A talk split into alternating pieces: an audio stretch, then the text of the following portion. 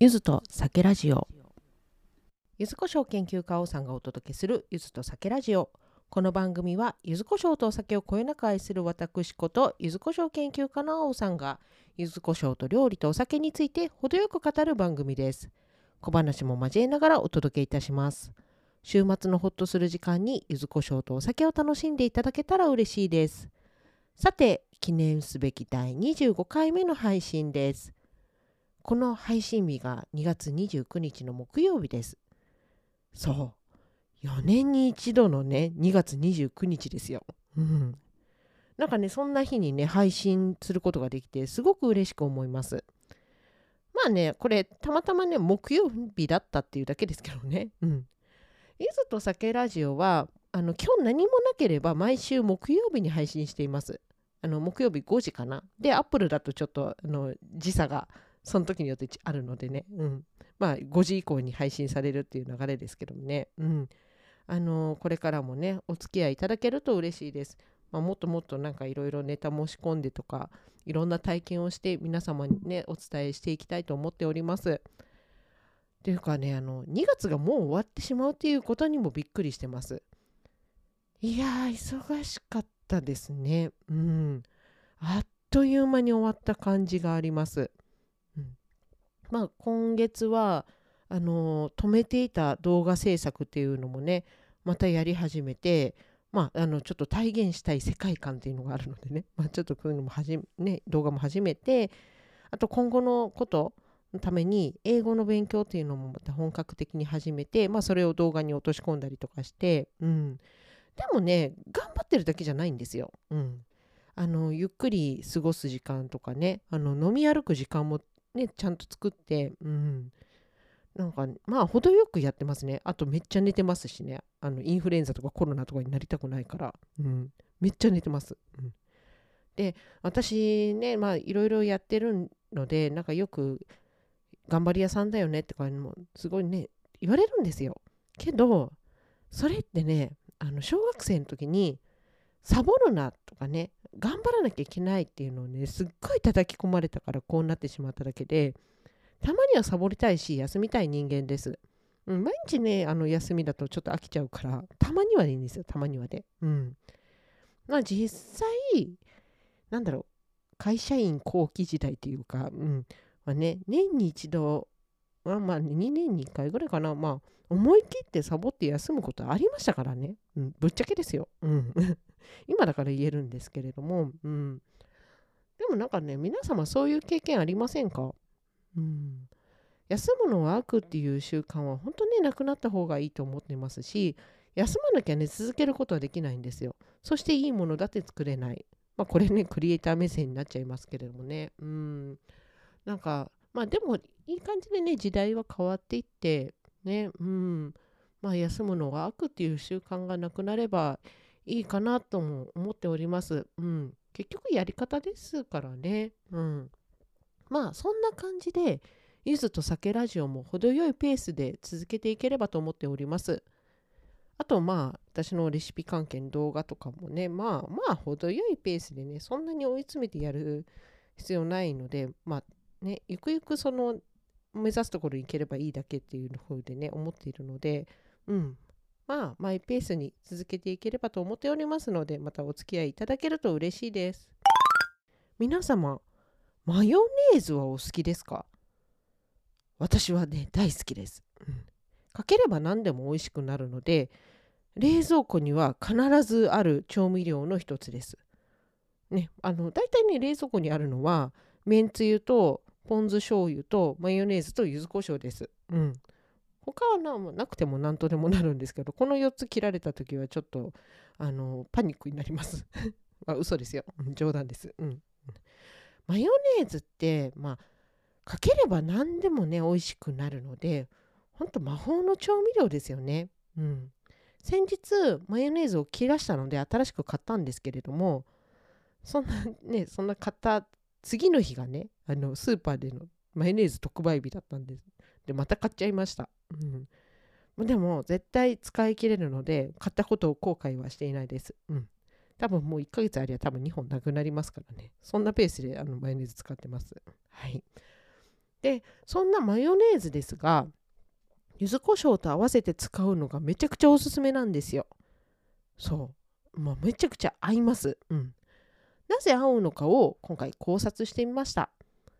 まずは柚子胡椒のトゲトゲしさを柚子胡椒がまろやかにしてくれるということですね。まあ、柚子胡椒ってあの柚子皮唐辛子塩っていう、まああのまあ、三大刺激物ですねの集まりなんですけれどもまあそれ単体だとやっぱまあ美味しいけどやっぱり結構きついなっていう、ね、感じはありますよね。うん、それをマヨネーズがまろやかにしてくれるっていうねもうなんだろう優しく包み込んでくれる。うん柚子胡椒を優しい調味料に変えてくれるのが マヨネーズだと思ってます。はい。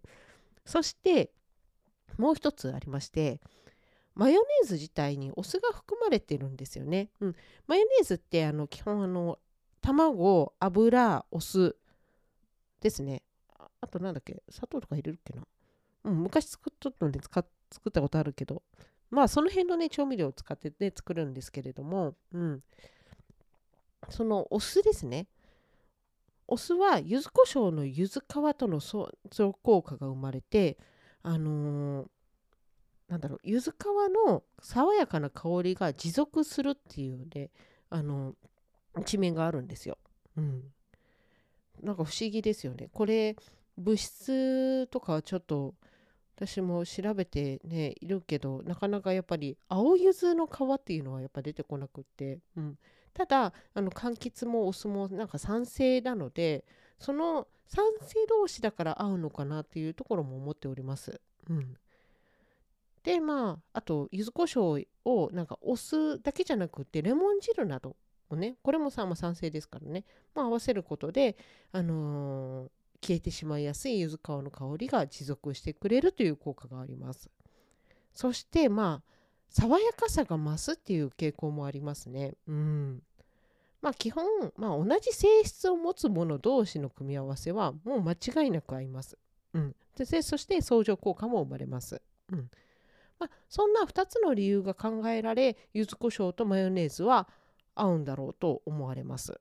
うん、まあ私のね勝手な考察考察ですけどね。うん、で私はまあ柚子胡椒は何にでもあって何でもおいして美味しくしてくれる魔法の調味料と思っておりましてうんうんあのだからまあ柚子胡椒をねあのいろいろ広めていきたいということ活動してるんですけれどもマヨネーズも魔法の調味料じゃないですか。うん、だから魔法の調味料と魔法の調味料の組み合わせってすごくないですか？うん。どんな大魔法使いやねんってね。うん。ごめんなさい。ちょっとね、あの、フリーレンの 要素が入っちゃいましたからね。うん。あ、今の、早々のフリーレンっていうアニメがやっておりまして、私、そこの、あの、アニメ大好きなのでね。うん。大魔法使い、柚子胡椒マヨネーズですよ。うん。ねえ。いい、いいですよね。まあ、勝手になんかちょっとそんなことを想像しております。うん、まあそれくらい柚子胡椒とマヨネーズはおすすめな組み合わせです。柚子胡椒マヨネーズね、まあ、この組み合わせはえっと野菜肉魚何でも合いますし何でも美味しくしてくれる組み合わせです。はい。まあちょっと一例とかねちょっと例えていきますね。うん。まずあの野菜からいきましょう。アボカドやトマトなどは切って柚子胡椒とマヨネーズで和えるだけで美味しくなります。きゅうりや大根などのちょっと水分多めの野菜は塩もみしてから柚子胡椒とマヨネーズで和えると味がしっかり馴染んでくれます。ちなみにあの塩もみしてあのしっかり水分絞ってくださいね。うん。そうすることでしっかりね、柚子胡椒マヨネーズがあの絡みます。このあの塩の量も、まあ、ほんと一つもみでいいです。一つもみだけでね、あの水分出てくれますからね。うん、結構多くするとあの塩辛くなるのであの要注意です。あとはあの茹でたじゃがいもやごぼうやブロッコリーなども柚子胡椒とマヨネーズで和えるともう最高です。うん。なんならポテトサラダに柚子胡椒とマヨネーズで味付けしてもらうっていうのもねすっごく美味しくなりますよ。うん。まあ野菜の数だけ無限の組み合わせができますしなんなら具材を追加していただくともっともっとね無限な組み合わせになってきますもうアレンジ自在ですねこれねすごいうんそしてまあ、柚子胡椒とマヨネーズだけじゃなくてここにごま油やポン酢醤油などを少し足していただけるとまた違った味になります。うん、これもね、うん、いいんですよ。本当にもうなんかアレンジ無限大ですよね。うん、で最近私がハマっているのは柚子胡椒マヨディップです。柚子胡椒とマヨネーズに加えてニンニクチューブをほんの少しだけ入れるんです。うん、これがめちゃくちゃ美味しいんですよ。野菜をねもりもり食べることができます。なんならあの先日もあの大根切った大根と人参を柚子胡椒マヨネーズでつけて食べてあと茹でたブロッコリーもねそれでつけて食べてなんかあっという間に食べれちゃいますね。うん。そんな感じでまあ柚子胡椒とマヨネーズは野菜を美味しくしてくれるねしてくれるというね魔法の組み合わせです、はい、次はね肉ですね。うん。肉は炒めて最後に柚子胡椒とマヨネーズで味付けするだけで濃厚ピリ辛な一品に大変身します。あとは鶏肉を切って柚子胡椒とマヨネーズで下味をつけて焼いたりあと衣つけて揚げたりするのもいいんです。だから唐揚げの下味とかにも結構向いてますね。うん、あの特に胸肉はあのマヨネーズでつけると柔らかくなりますのでね結構それでまあ衣をつけて揚げていただけると美味しい唐揚げに大変身します。あとはまあ下味冷凍で柚子胡椒とマヨネーズあの使っていただくとまあそれもいいですね。うんまあ、お弁当とかに結構使います。これ魚も同じであの、まあ、焼いて柚子胡椒とマヨネーズで味付けしたりとか、まあ、下味つけて下味でねマヨネーズと柚子胡椒であの味付けして、まあ、焼いていただくっていうのもおすすめです。はい、あとはツナマヨに柚子胡椒を足すとか切ったカニカマやちくわを柚子胡椒でマヨネーズで和えるとかなんかもうねなんかいろいろ揚げ出したらキリがないです。うん、なのでまあ柚子胡椒マガジンでねおすすめレシピをまとめておきますね。うん、そんな感じで柚子胡椒とマヨネーズの組み合わせは何でも美味しくしてくれる魔法の組み合わせです。アレンジは無限にできますよ。柚子胡椒が余ってしまった。柚子胡椒を買ったけどあまり美味しくなかったという方ぜひマヨネーズと合わせてみてください。びっくりするくらい美味しくなりますしびっくりするくらいいろいろ使います、うん、なので、ね、あっという間に使い切ることができますよ、うん、ぜひご活用していただけると嬉しいです。肝心なねあの柚子胡椒とマヨネーズのあのバランスですけれどもマヨネーズ大さじ 2, 2に対して柚子胡椒小さじ1分の1くらいが一番いいかなと個人的には思っております。柚子胡椒の辛みもしっかりあって、うん、だけどまあマヨネーズで結構滑らかになってくれるっていう一番いい塩梅がそこねあのマヨネーズ大さじ2柚子胡椒小さじ1分の1の組み合わせかなと思っております。で辛めの柚子胡椒の場合はマヨネーズ大さじ3に対して柚子胡椒小さじ1 2分の1くらいですかね。うんこれねほんと好みにもよるので味を見ながらね混ぜていただけたらと思います。まあくれぐれも柚子胡椒の入れすぎにはご注意ください。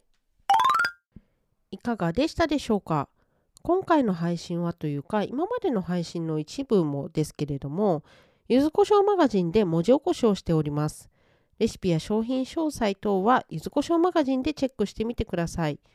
ちょっとね、先週のまあ飛騨高山編っていうのはちょっと載せにくいなと思って載せてないんですけれども、うん。あの、今回のはレシピまとめでしっかり載せたいと思っております。はい。来週は、東北地方に柚子胡椒はあるのかについてお話ししていきたいと思います。そうなんですよ。あの、ちょっとね、東北地方の某所に行ってきますので、うん。まあ、ね、そこに柚子胡椒はあるのかというところをね、あのお話ししていきたいと思います。あんまりね、柚子胡椒未開の地ですからね、ぶっちゃけ言うとね。うん。ね、そんな感じでお楽しみに。最後まで聞いていただきありがとうございました。